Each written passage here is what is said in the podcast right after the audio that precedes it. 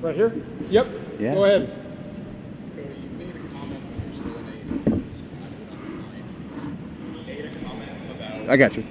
taking everybody on, on a ride.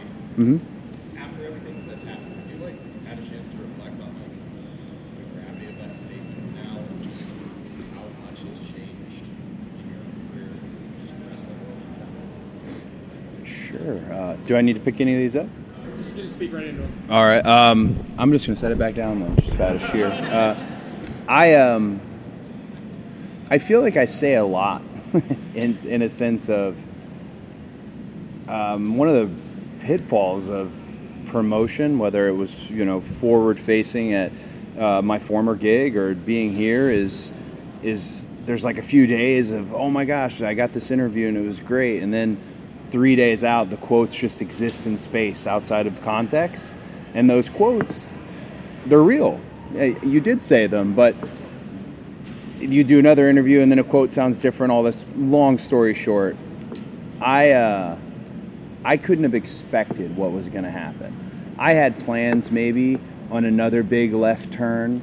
Uh, I like to say I take a lot of left turns in terms of doing things that are different and betting on myself.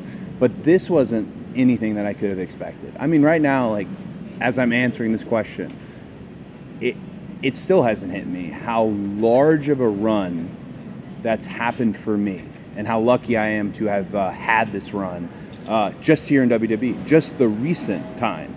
Um, so yeah, I uh, I don't know if the gravity of what I wanted to do and what's actually been done since, um, if I'm really aware of it. But I, I I'd like to continue making strong statements because they hold me to do strong things. I hope. Nick? What up, Nick? How are you? Thank you for that. Uh, so, Cody, there were some rumors that uh, your former EVPs, the Elite, they have been WWE bound before resigning with AEW. I was just wanting to know your reaction to choosing to stay there as opposed to joining you here. um, I'm I'm very I'm very happy when any wrestler or superstar gets paid.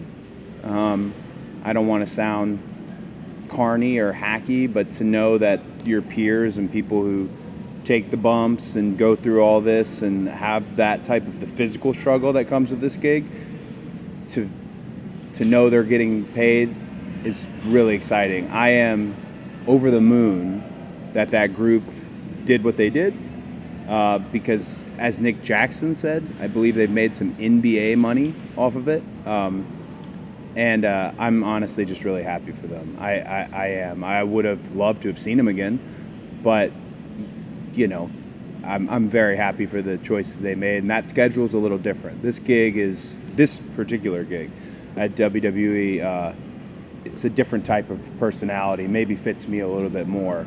Um, yeah, but very happy for him. Be back. Austin Breezy. At a service Thank event, Cody, and you took the time to be here. For my listeners, I want them to understand why it's important to, to be a part of the community and get that. Um, yeah, no, no, it's a great question. Thank you for bringing it up because that's the most exciting thing that's happening. Um, 62,000 meals likely to, to be packed, all going to the city of Detroit, going to these food banks. Uh, in addition to that, the, the VIP element of this, all of that money going to Connor's Cure and, and the V Foundation, every piece of that, I mean, literally every cent goes there. So every piece of that is the best thing that we can do, not just as a wrestler, superstar, person packing the meals, fan attending the event, media attending the event.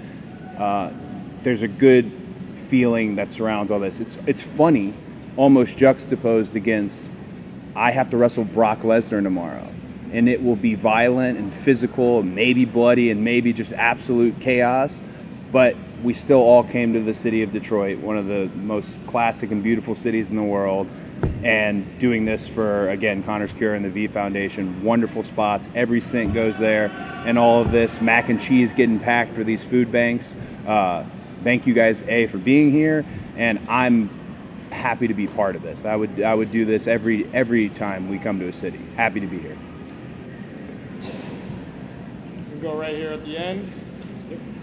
Um, so, Cody, this tomorrow night is your first SummerSlam in eight years, and if I'm correct, this would be the first time in ten years since you walked into a SummerSlam as Mm. Um, and not only that, is you're to face Yeah. Brock Lesnar in one of the main events Yeah. uh, tomorrow. Just kind of, what does that mean to you to, to come back and now be at this historic event, be able to walk out there as the big ones, right? You know, we all know what our big four are. I know it changes, and we try to change, but at least two of the big four are pretty consistent. Um, it's very, it's very. Uh, it, there's a large sense of responsibility. Is the best way that I would put it. Um, it's not the most exciting or sexy answer, but everything I do, I, I want to kind of reinforce uh, my place in the world, in this world. I want to reinforce my place. And I have the largest task ahead of me in terms of a Brock Lesnar. I really do think Brock Lesnar is Mr. SummerSlam, kind of looking through his former accolades at SummerSlam, just beating The Rock, just that alone. Um, so the task is in front of me, and it's another opportunity to show people uh, where I want to be, where I think I am. The fun part for me is this connection that I have with this WWE universe and pro wrestling fans has grown beyond what I, you know, my wildest expectations. So again, going into this match with Brock, and it's the dangers of it, the violence of it, I still can't, I still can't do anything but smile, really, just because uh, I look forward to having that moment in Detroit. And again, that's a great stat I didn't even know. So to be able to, to make that walk anytime you can uh, and connect with the audience, it's the best. Steve?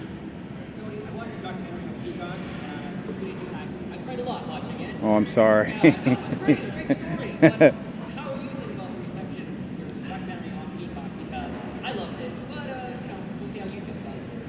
Um, I don't want to be tacky. Uh, I even told one of my friends who's a member of the media this the other day.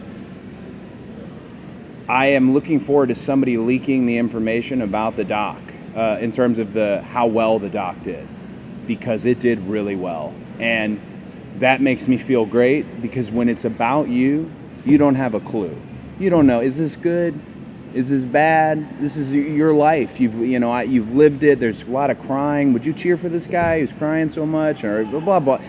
There's a lot of experience, like emotions you experience watching your specific story in your specific doc. Um, I can't thank Matt Brain and Ben Hauser enough for what they did with it, and I'm really hoping somebody gets it out there about how well it did because I really like to.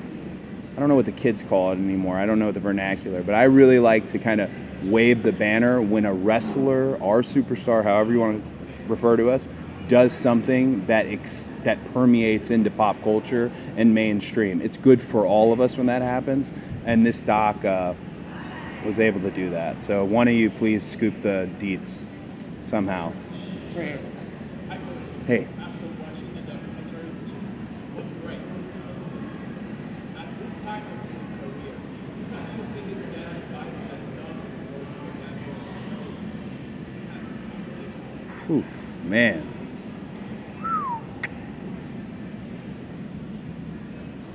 That's a tough one.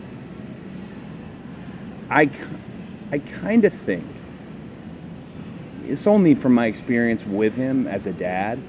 I kind of think at this point he wouldn't be on the he wouldn't be doing the advice as much. When uh, if you watch the doc for one thing for the amateur wrestling, when things really started taking off for me, he kind of became this silent supporter, and he might have had plenty of opinions or ideas or wanted me to do this or angry that this happened to me on the mat or didn't like an official or did like something whatever it may be but he kind of just stood back and let me do it. And i kept thinking about what he would be like if he was at mania this year and i'm telling you he probably wouldn't have said a word. He uh, he probably just would have enjoyed that it was happening because he had this belief in me, but still, it's a long way to get to some of the spots that we've been so lucky to get into. Uh, so I think he would have just been quiet and uh, and hung in there. I mean, his classic advice always, as far as wrestling and sports entertainment is concerned is hit your finish. That's his classic. Hey, are you hitting your finish? Hit your finish. Just that was his, his go-to. So maybe that. Bill, why you got all the way on the outside? Do you know everyone here, by the way? You guys know Bill is just an absolute legend. Little round of applause for Bill. Woo! You're a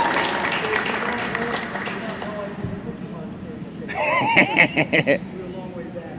So, with all your commitments currently now, how are you handling juggling your family life, your children, and everything? How do you work the balance? I actually, uh, I, I put a post on uh, my Instagram just, just now. I got to read Libby's uh, story before she went down for her, her nap today, and I feel with the way the schedule is here now, and the the you know having the bus and having the family on the bus, I'm able to kind of feel be there as much as I could possibly be there, far more than the guys were able to be there during uh, you know Dusty's heyday and that period. I'm a big believer, and, and I'm you can understand this more than anybody here. I'm a big believer, and there are some wrestlers who feel that they can't have that and this. They can't have both, right? And that's a sacrifice to a degree that they make. I'm a big believer is you can have it because of this. Like one of the driving things for me, uh, again, I see so many "Do It for Dusty" signs. Those are great. I love them. Totally understand the sentiment. But I think more "Do It for Brandy," "Do It for Liberty." That's more of, sorry, um, that that's really what what what drives me. So the balance, to answer your question, um, I feel I'm doing okay with the balance. Brandy Brandy pulls a lot of the a lot of the load, and uh, I feel I'm doing okay. But uh, I, I strive to to be better. Thank you. Yeah. Uh, so, one of your greatest matches ever is with uh, Mr. Brodie Lee and Carter. It's a dog collar match. If you could face anyone in the WWE in a dog collar match, who would you fight? So specific of a question. Uh, um, I still have that in my gear bag, by the way. I have my collar, so it's the only thing. I, yeah, I still have it. Um, I would say you want to get someone. Here's who you don't want to have a dog collar match with: Brock, Otis. Uh, I'm trying to think of these low to ground, like big neck. Because the scariest thing with a dog collar match isn't the chain; it's you're pulled by your neck. That's the most terrifying thing ever. If you're coming off the ropes, coming up, say it's the most terrifying thing I could possibly think of. I guess if I had to say, hey, this is who I'd do a dog collar match with. Gosh, that's a tough one. Nah, it's definitely. Uh, I'm gonna answer this. I gotta find somebody. I'm going through it in my head. Uh, Karrion Kross. Yeah, Karrion Kross. I I don't. I hope that's not like big news. I, uh, it's just answering your question, but uh, yeah, I know, I know. Uh, I think uh, I don't know. This he has. The reason I say that is he, he feels like a bad guy to me. I like bad guys. You know, it just feels like a bad. The presentation of it, it kind of fits with him. But that's also off the top of my head. So, Cool. We have one more, AJ. oh AJ, you got the final. You got the final. Huge match tomorrow against Brock Lesnar, third match with you. How have you been preparing for your match? So, I can say um, my experience with Brock Lesnar from um, Backlash, Night of Champions, and, and all this, all that's happened on Monday Night Raw with Brock and I, and in between. It's the most physical ever for me as a, as a wrestler, to to a degree that I hate. I'm, I'm, it's not even trying to sound funny, but it's the truth. It feels like you're wrestling a bear every night. Legit, it's it just feels like a full-grown uh, grizzly bear. And with that in mind, I try to do all the things that'll keep me healthy, keep me going in terms of nutrition, hydration, all my workouts. I got a great team with uh, with Brad and Jeff who put that all together for me. But I almost try to trap that stuff outside so that I don't have to think about the type of fight I'm getting into with Brock Lesnar. But a small scoop for you, small scoop. I'm by no means an NCAA champion or a former UFC champion or even somebody who has a jiu-jitsu background.